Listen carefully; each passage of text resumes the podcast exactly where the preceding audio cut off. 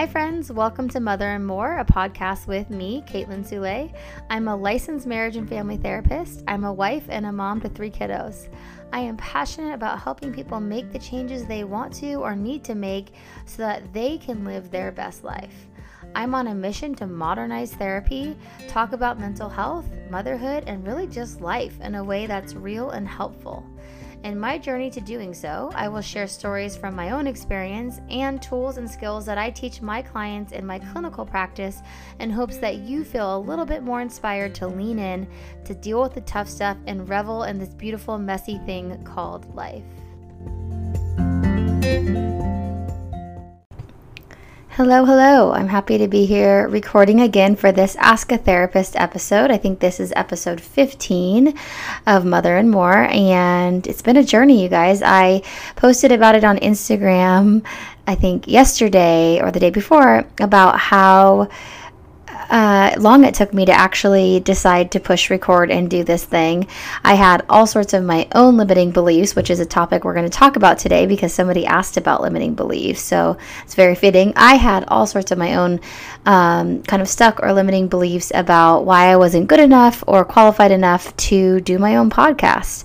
And I kind of had to just get out of my own way, um, decide to do it anyway, decide that I didn't care if people thought it was weird or different or didn't like like it. And if one person listened or a thousand people listened, um, which by the way, I hit the a thousand mark, uh, I think it was a couple weeks ago, and I was so excited about it because it just was like, oh my gosh, like that's nothing, by the way, I know in the big scheme of podcast things. But to me, the idea that 1,000 people listen to some of these messages about um, normalizing mental health and getting help for mental health and breaking down the stigma and just talking about life is so cool. That's that's all I ever wanted was just to be able to have a platform to share my thoughts about um, mental health and wellness and hopefully along the way inspire a few people to accept themselves more or to lean in more or to make the changes they need to make to live their best life. So yay for push and record, even though I was scared as hell, and I still am sometimes. Um, but this is so fun. I love doing this. I especially love these episodes where I get to respond to your questions. So people sent me messages via Instagram on my at mother and underscore more page, and they also emailed me questions. And then I even had a ask, um, I even had a couple of my clients or family members of clients ask questions as well. So that was kind of cool. So as always, I'm gonna, you can send me your questions. I'm gonna do lots more of these episodes. You can DM me on Instagram, email me, go to my website, like however you need to get in touch with me. I'd love to hear from you. So let's get started today without further ado. I am just gonna, um, do a short little message from our sponsor, and then I'll get right back to you with question number one. Okay, so let's dive into this. The first question, like I said, is very fitting as I've been thinking about my own journey to getting to where I am today and what kind of limiting beliefs I have um, of my own because we all have them. So the first question here is um, I see a lot about limiting beliefs. What are they? Do we all have them? How can I get rid of mine? And what do I do with them?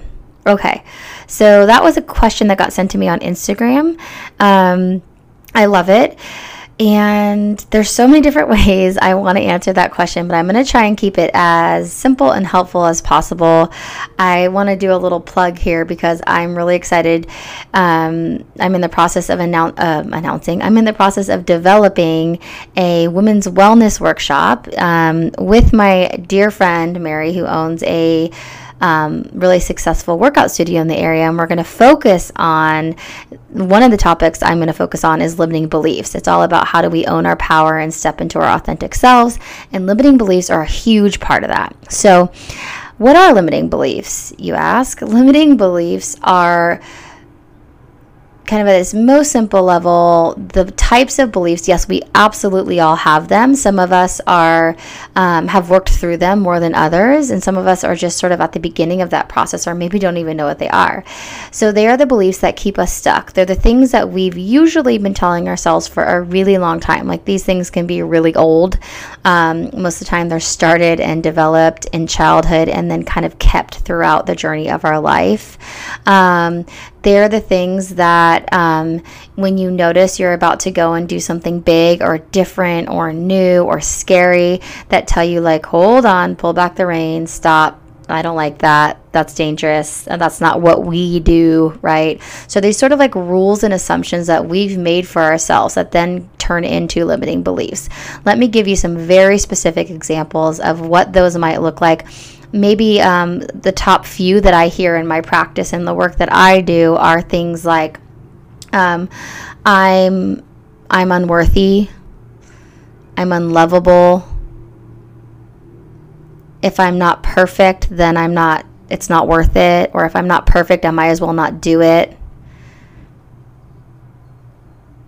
You know, something like my um, uh, my achievements are what determine my worth. People with money are bad. Being rich is bad. If I don't have money, then I'm not good enough. If I don't look a certain way, then I'm not good enough. I'm unattractive. I'm flawed. You see, all those beliefs sound kind of harsh, right? They sound like we're really mean girling ourselves or mean boying ourselves, um, and we are.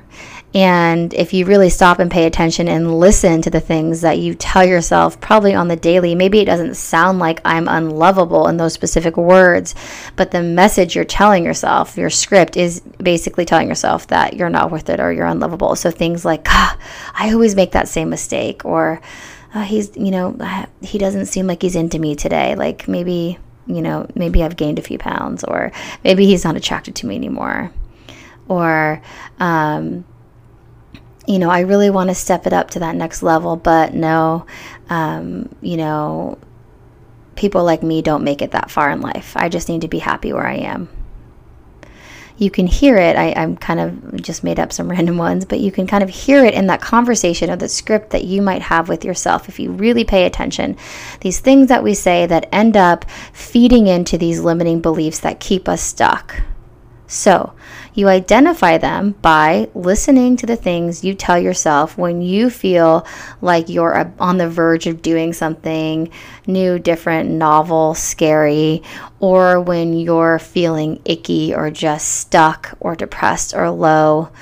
Um, when a when a difficult emotion is triggered, listen to what it is that you tell yourself, and that's how you start to identify your limiting beliefs. Now, what to do next with them, um, I suggest is that you make a list of them. Uh, it sounds fun, right? You sit down and you make a list. I, I have my list. Um, things like I'm not going to show you. I, I don't have my list in front of me, um, but you know the things like I just said. Um, I'm not enough. Um, I'm not worth it. I'm unattractive. Whatever it might be, write those down. And then I want you to write another column right next to it. And I want you to label that one new beliefs, replacement beliefs, if you will. And I want you to think about the other part of you, the part of you that's quieter, the part of you that kind of gets shunned when you're in that difficult place. Because we all have this part of us, this part of us that knows that the limiting belief isn't actually true, or at least challenges that it may not always be true but we're unwilling to listen to that voice because it feels really scary. So I want you to tell yourself something different. So let's take the example of um, of I'm not enough, and I want you to say something like, in your own words, "I'm enough. I am enough, exactly as I am right now." Or maybe take the belief that um, I don't know if I said this one, but one of the beliefs that just came up this week with a client of mine was I'm I'm ungrateful, I'm never satisfied. And I want you to take that a belief like that and maybe say something like I'm going to actively search for gratitude in my daily life. Okay? So you get to come up with these replacement beliefs. It takes time, it takes work, it takes thought. Not a whole lot, but some. and the hardest part now is then how do I live into these beliefs? Like, how do I make these beliefs um, become a reality for me? Because it's not just about this one exercise, obviously, and sitting down and writing it. It's about um, each day, how do I make this, how do I move towards this, right? Um, this is where people tend to give up and, and say, forget it, screw it, it's too hard. You know, so it takes like I would say, read this list each day. Like give yourself a week, seven days in a row, read this list. It's a lifelong process. But if you read this list, you know, for at least a few days in a row, a week in a row, maybe a month in a row, a year in a row, and you think of specific actions that you can do to live into those beliefs. So if you're wanting to, if your new belief is, it's my job to search for gratitude, I can be grateful then you're going to want to start doing some gratitude exercises. You know, maybe that looks like journaling, just picking a few things to be grateful for in the morning and jotting them down, or in the evening. Or maybe it looks like some short meditation and thinking about what you're grateful for. Maybe it looks like going for a walk and noticing the colors of the trees or the grass or the things around you. I don't know what it looks like for you, but there's plenty of resources out there that can help you find actual actions and exercises to help you live into these more positive beliefs. And that's the kind of work I love doing with people. Okay, so I think that covers it in like a very brief way with limiting beliefs. I like I said I want to dive in more to this concept and I think I'm going to do my whole next episode on limiting beliefs because I think it's it's such an important concept and I I really find um, when I'm meeting with clients, no matter what they're coming in for anxiety, depression, OCD, or just wanting to do some personal growth or um, work on their self esteem or self confidence, limiting beliefs always come up. Okay, next question How can I support somebody through a panic attack? This one was on Instagram too, so I don't know many details about um, kind of the context behind this question, but I do have some general answers for, for you. How can you support someone through a panic attack? So, as a non mental health professional, as someone that's just witnessing a panic attack, maybe you're a friend or a family member, um, you're just going to be with them. Okay, I want you to hear that you're just going to be with them. You're not going to ask why or feed into their fear and anxiety by being like, "Oh my gosh, you, are you okay? Like maybe you are having a pan- maybe you are having a heart attack. Let's get you to the ER. Let's get you to the hospital." I'm not like making fun of that because I know if this is the first panic attack you've witnessed, it can feel a little bit scary because you are probably genuinely uncertain what's going on with this person. But if you know that it's a panic attack or you can assume that it's a panic attack, you can just sit there, be with them, don't ask questions don't feed into the anxiety. Here's the key you want to help them get grounded and feel safe. And how do you do that? Well, you can say things like, It's okay. I'm with you. I'm right here. Take a deep breath. Slow down. You can do some grounding, simple grounding exercises with them. You can say things like, I want you to just like feel your feet touching the ground. Um, I want you to notice, like, stare at your hands and notice your hands. I want you to pick something on um, a picture to look at and stare at for a while. Help them feel grounded. And maybe that grounding is just by you saying, I'm here with you, right next to you. You're safe. This will pass. I think that's the most important thing you can say. Hey, this will pass. I'm here with you. Let's get through this together. Okay? Now, after the fact, when the panic attack has subsided, because they always do, you know, panic attacks cannot last forever. Um, they can't last forever. They're so common. You don't have to have panic disorder to have them. Um, most everybody experiences at least one in their life. I did an episode before on panic. You can go back and check it out to hear more facts on panic. But I just want to like remind you guys that panic attacks are really common and they are highly highly treatable. So this leads me into the next thing is after the fact being able to get a little bit curious. And I don't mean like 5 minutes after the fact. I mean later, you know, later that day or the next day or when that person's willing to talk about it to say, "Hey, um, you know, like you were really brave through that. That looked really hard." If you've had an experience with panic, you can share yours be, you know, open up a little bit to them to make them feel a little bit more, uh, to normalize it a bit. And then you can sit, get curious and say, I'm wondering, like, how often does that happen for you? You know, uh, how, how much do you struggle with that? Can I help you with it? Can I help you find resources? Can we do a Google search or go on Psychology Today and look for a therapist who specializes in treating panic disorders, who specializes in cognitive behavioral therapy? Do we need to see your doctor and think about medication? My caveat on medication, though, is that um, I am so open. I, am a huge advocate for medication for mental health. Um, uh, you know, research shows that the best practice for people who are who are struggling with anxiety disorders or depression and OCD is medication paired with mental health therapy. Those two things. Now, if it's a little bit less acute and you're struggling, you know, if this is a new struggle or, you know, it's not greatly dysfunctioning, uh, causing huge dysfunction in your life, I always suggest starting with therapy and then seeing if you might need medication. Like if you can't get to the point because um, whatever's going on, you're struggling to get to the point where we can really dive into the therapeutic work, then we might need to think about medication, and that's absolutely fine. But here's my caveat with medication for panic is that a lot of times doctors prescribe things like Xanax, things like Valium. I don't think they describe, prescribe Valium so much anymore, but yeah, specifically things like Xanax um, that are benzos, okay? And here's here's the deal with that. It's like putting a huge band-aid on the problem but not actually cleaning out the wound. Or like throwing a and it feels good because it's like you're literally getting rid of all the person's fear and anxiety in that moment and sometimes that's necessary. Sometimes people just need to have to know they have that pill to take if it gets really bad. I, no harm no foul. I get it.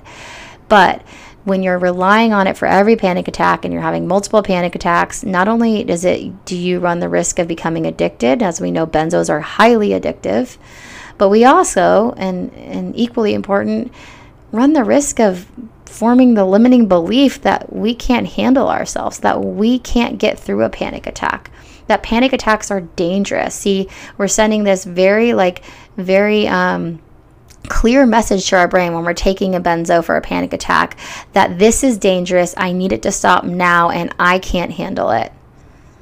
So then that then feeds the fear, right? It makes it more intense. So there's that sort of loop that happens or that cycle that happens when we feel fear, take medicine, and the fear goes away. Okay? Again, not a like tyrant against medicine. I definitely believe in medication, especially for um, ongoing depression and anxiety. But for panic attacks, I think it gets a little tricky. All right. Um, hope that was helpful. Like I said, I had a previous podcast episode on panic attacks. You can check it out. I don't know what number it was, but it's all all about panic, and I think um, I think it would be really helpful for you to listen to, or anyone else who's wondering about panic. Okay, next question, you guys. Um, this is a really common one, so I hope um, I'm sure e- either you or somebody in your life has struggled with this.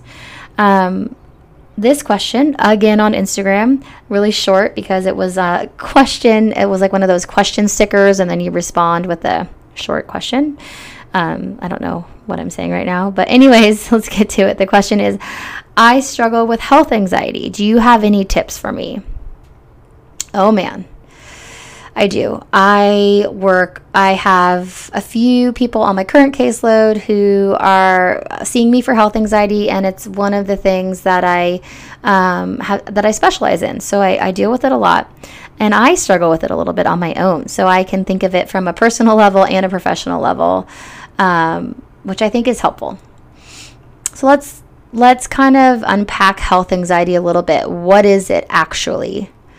Health anxiety, like other types of anxiety, really comes down to this. And I want you to think about this. Maybe write it down if you've got if you're not driving and you have like a notebook out for some reason or you got your phone close to you because I think this concept right here is really helpful for people who have anxiety to think about. What is anxiety? And in this case, what is health anxiety? Health anxiety is an overestimation of risk paired with an underestimation of your ability to cope. I'm going to say it again. Think about it. It's an overestimation of risk paired with your under your underestimation of your own ability to cope. All right, so if you're like writing it out like a formula, it's like underestimation or sorry, overestimation of risk over like the little division thing. I'm terrible at math. over over your overestimation of your ability to cope. So, health anxiety, that overestimation of risk, right? Sure, um, none of us get through life without some sort of health ailment, um, struggle, disease, problem, whatever you want to call it. It's going to happen, right? So, part of this is just that acceptance of this is just part of life, right? Um, but when you have health anxiety, every little sensation in your body or every little feeling in your body triggers that earlier I talk I've talked about the amygdala before and how it's our um, how the amygdala is responsible for keeping us safe and triggering fear so that way um, we stay alive. But when people have anxiety their amygdala um, is being fired way too often when there's not imminent danger in front of them. So it's like that false alarm, you know, that fire alarm going off for burnt popcorn versus an actual fire. So, with health anxiety, that amygdala, amygdala, whoa, that's a tongue twister, is really overactive. And you feel a sensation in your body and you think, uh oh, what's this? Oh my gosh, what's happening? I have a brain tumor, right? Or, oh, this might be cancer or what's this you know this rash what if it turns into the measles? I don't know. I'm just coming up with stuff because i'm a little bit crazy myself when it comes to these sort of situations um, and i hear it all in my work. So yeah how one body sensation one rash one feeling can turn into catastrophe right and because of that, that's where the uh, worry cycle starts. Then we start to what do you think happens, right? You feel you feel a sensation, you think, "Oh shit, this is it. Something's going to happen or this is going to be this terrible disease." And then you start to feel the sensation more. It gets more and more intense, right? You all know that cycle if you have health anxiety. It's just there, okay? So that's the overestimation of risk. And then the underestimation of your ability to cope piece is so what? What if I do have, you know, insert disease here or condition here? Is it necessarily a death sentence? Like, am I going to die? Or is it possible? Is it possible that I could cope, that I could heal, that I could get the right kind of help and get better? Of course, that's possible, right? So, we really have to look at our ability to cope that if the worst case scenario were to happen, could we handle it?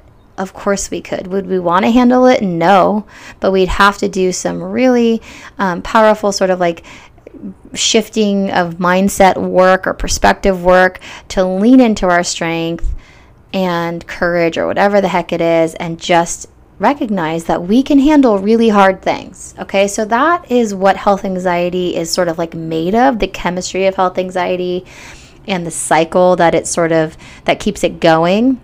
So, so tips on how to help somebody with health anxiety.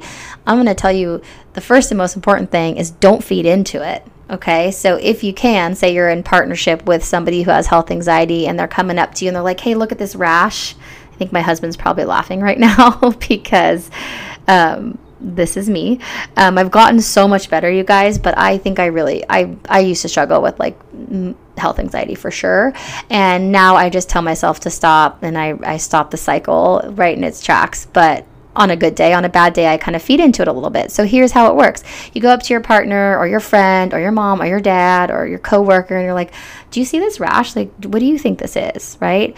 Or even worse, you Google it, okay? So um, if you're in partnership with or friendship with somebody who has health anxiety, don't feed into it by being like, I don't know, that looks a little funny, or I don't know, you should Google it. Just be like, eh, I don't know, right? That sounds like your anxiety talking.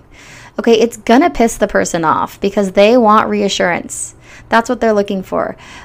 Newsflash reassurance feeds and makes anxiety grow.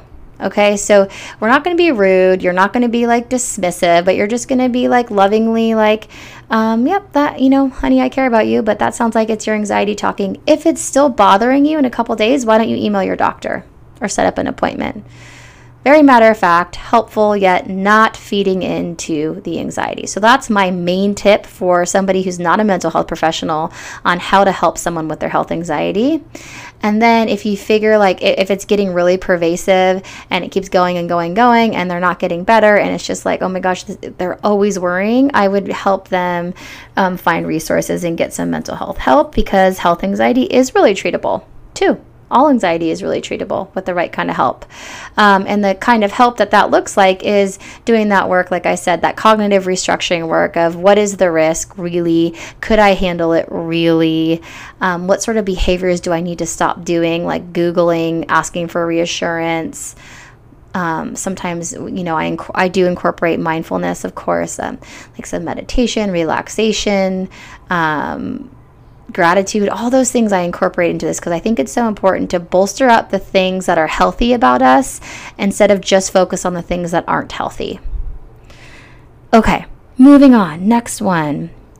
This one's really um, near and dear to my heart because not only am I a mom, but I have lots of mom friends and am in relationship with people who I know have struggled or do struggle with postpartum.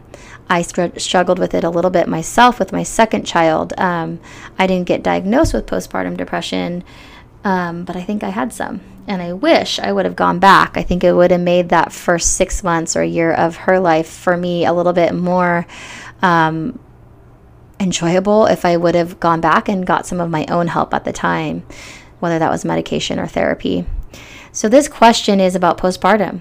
It says, a dear friend of mine may be struggling with postpartum depression, but I'm not a mental health professional and I'm not sure. How can I help? I'm at a loss for what to do because I don't want to sorry, I don't want to cross any boundaries. Okay.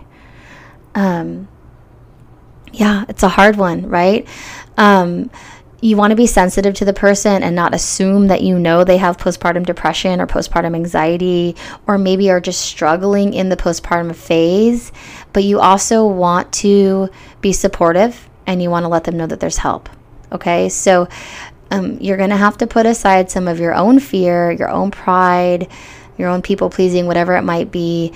Um, and if you're really close with this person, you are going to have to, I think, I encourage you to say something because we know now that postpartum depression and postpartum anxiety, postpartum psychosis, all those things are so very real and so very dangerous to mom and to baby potentially, right? So we want to take it really seriously. So here's where you start. You start with getting, you start with support. You start by showing up if you can, right? Or asking somebody else to help you show up. Um, bring them a meal, have a cup of coffee with them. Maybe share with them your experience of struggle if you have one. Just be there with them. Sit with them in it. Don't try and get rid of it or fix it in that moment. Um, I saw a wonderful meme on Instagram. That sounds, sounds like ridiculous, but it was, and it said, um, now I have to remember it off the top of my head, but it was something along the lines of people don't need you to take away their pain. They need you to sit with them in it until they're ready to pick it up. I may have gotten it wrong, but doesn't that sound kind of good? It's true though, you guys. You just need to sit there with them and be in it for a bit. Maybe get a little bit curious about it. Ask how you can support them and be with them. Ask what their experience has been like. What are they struggling with? Okay, so first is support, second is curiosity, and third would be if they do open up and they are willing to talk to you a little bit more to let them know that there is help available. And it doesn't have, I think therapy obviously is, is great for this. Um, in, in depending on how acute or not it is, they may need therapy and medication or just medication first and then therapy. But there's also great support groups. There's breastfeeding support groups, there's mom groups, there's groups really just for about any kind of mom and in the community that are free. So a good place to start is with uh, uh with the doctor's office, with the OB office. Um, I think OBs are doing a better and better job of providing this kind of support for their patients. So, but you have to say something first, and that's the hardest part, is because we as women feel you know, we have these ideas and beliefs, these limiting beliefs, there it is again, um, that we should just know how to be a mom. We should be happy with our newborn baby. We should, we should, we should, right? So we feel shame around saying something or even suggesting that we might be struggling or not like in this euphoric new mom state, right? Well, that's just bullshit. Okay, maybe you are a little bit euphoric and good for you. That's awesome. But the thing is, is that's not most people's experience. Not everybody struggles with postpartum depression or anxiety. Not everybody even struggles a lot with postpartum, but so many people do. You are not alone. So get the resources, help them get the resources by connecting with the doctor's office or going online and Googling like community resources. Um, what people need when they're struggling with postpartum most is to know they're not alone, that they're not on an island. Um, you guys, I have the chills saying this because, it, yeah, this is very near and dear to my heart. Um, and I and I in my work, I just I'm passionate about working with women around this issue, and in my own life, I I have friends who have struggled with it, and I've struggled with it. So get the help them get the help they need by first supporting them second um, offering up um, some community groups for them or some therapy um, just be there with them and don't be afraid to say something or ask, okay? All right, last question.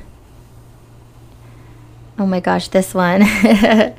Tell us something people may not know about you. Okay, this is kind of fun because I feel like definitely on Instagram, I, I think I show up as my authentic self as a person, as a mom, as a therapist, but I don't get to always show like the fun, sort of like, um, non-therapist non non-mom side of me. So thanks for asking. I will tell you something that you may not know about me. People who know me really well do know this. And i'm just gonna start by saying country music. I am a huge country music fan. This may make, pe- may make people really annoyed because I know there are a lot of people out there who don't like country music, um, and that's cool. You don't have to, but I do. And I grew up listening to, and I'm not talking about just like country music pop. In fact, some of that really annoys me and some of it's really fun. But I grew up listening to like Johnny Cash, Willie Waylon, The Boys, if you know country old country music, you know what I'm talking about. I used to listen to it with my dad all the time growing up and just like in his truck or in our house on the old record record player and the vinyl records and just like the grittiness of the sound and the lyrics. I'm a sucker for lyrics, not surprising because I'm a sucker for story and country music is all about story and that's what I love about it.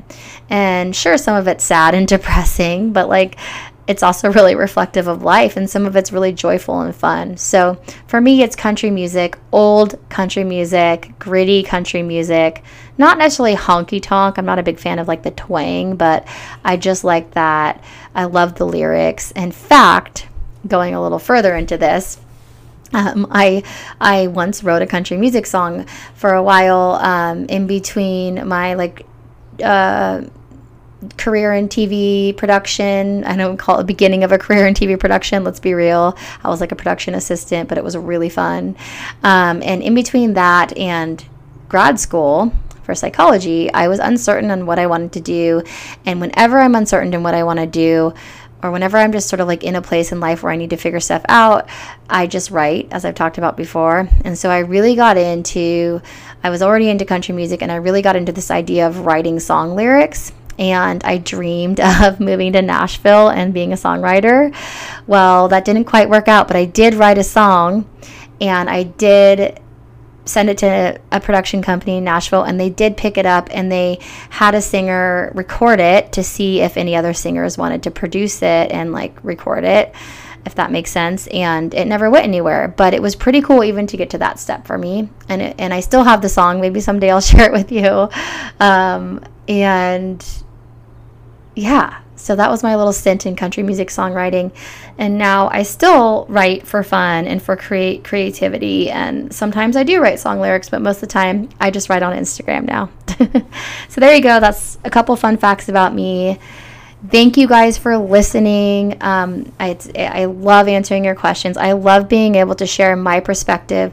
Oh my gosh, I, I meant to put this in the beginning of the episode because I think it's so important.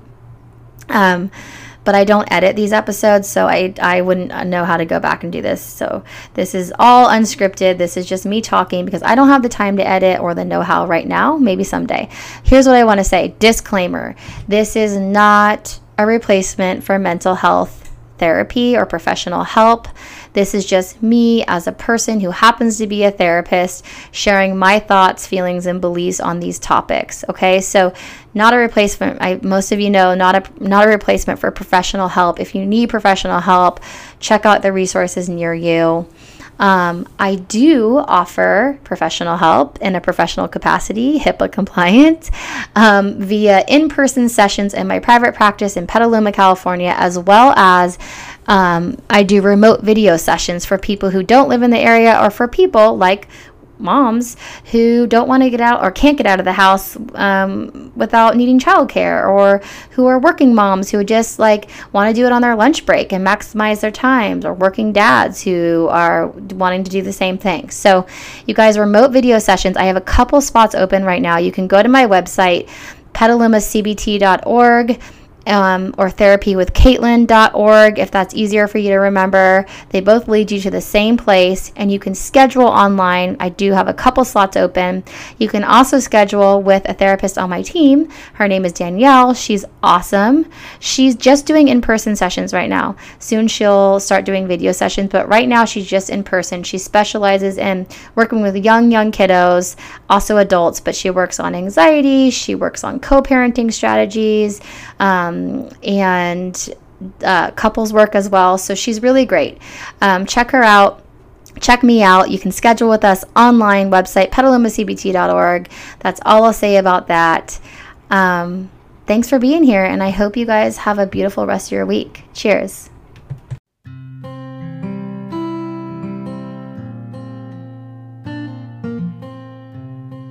For listening. And if you enjoyed what you heard, head on over to Apple Podcasts or iTunes to subscribe so that way you can be notified as new podcast episodes become available. Also, I'd love it if you take the time to write me a review or leave me a rating. You can follow alongside my journey on Instagram at mother underscore more, where I talk about things like mental health, wellness, motherhood, modernizing therapy, and sort of all the things. And if you're interested in working one on one with me or finding out more about the kind of work I do, you can check out my website, which is therapywithcaitlin.com. Remember, you are so worth the work it takes to live your very best life.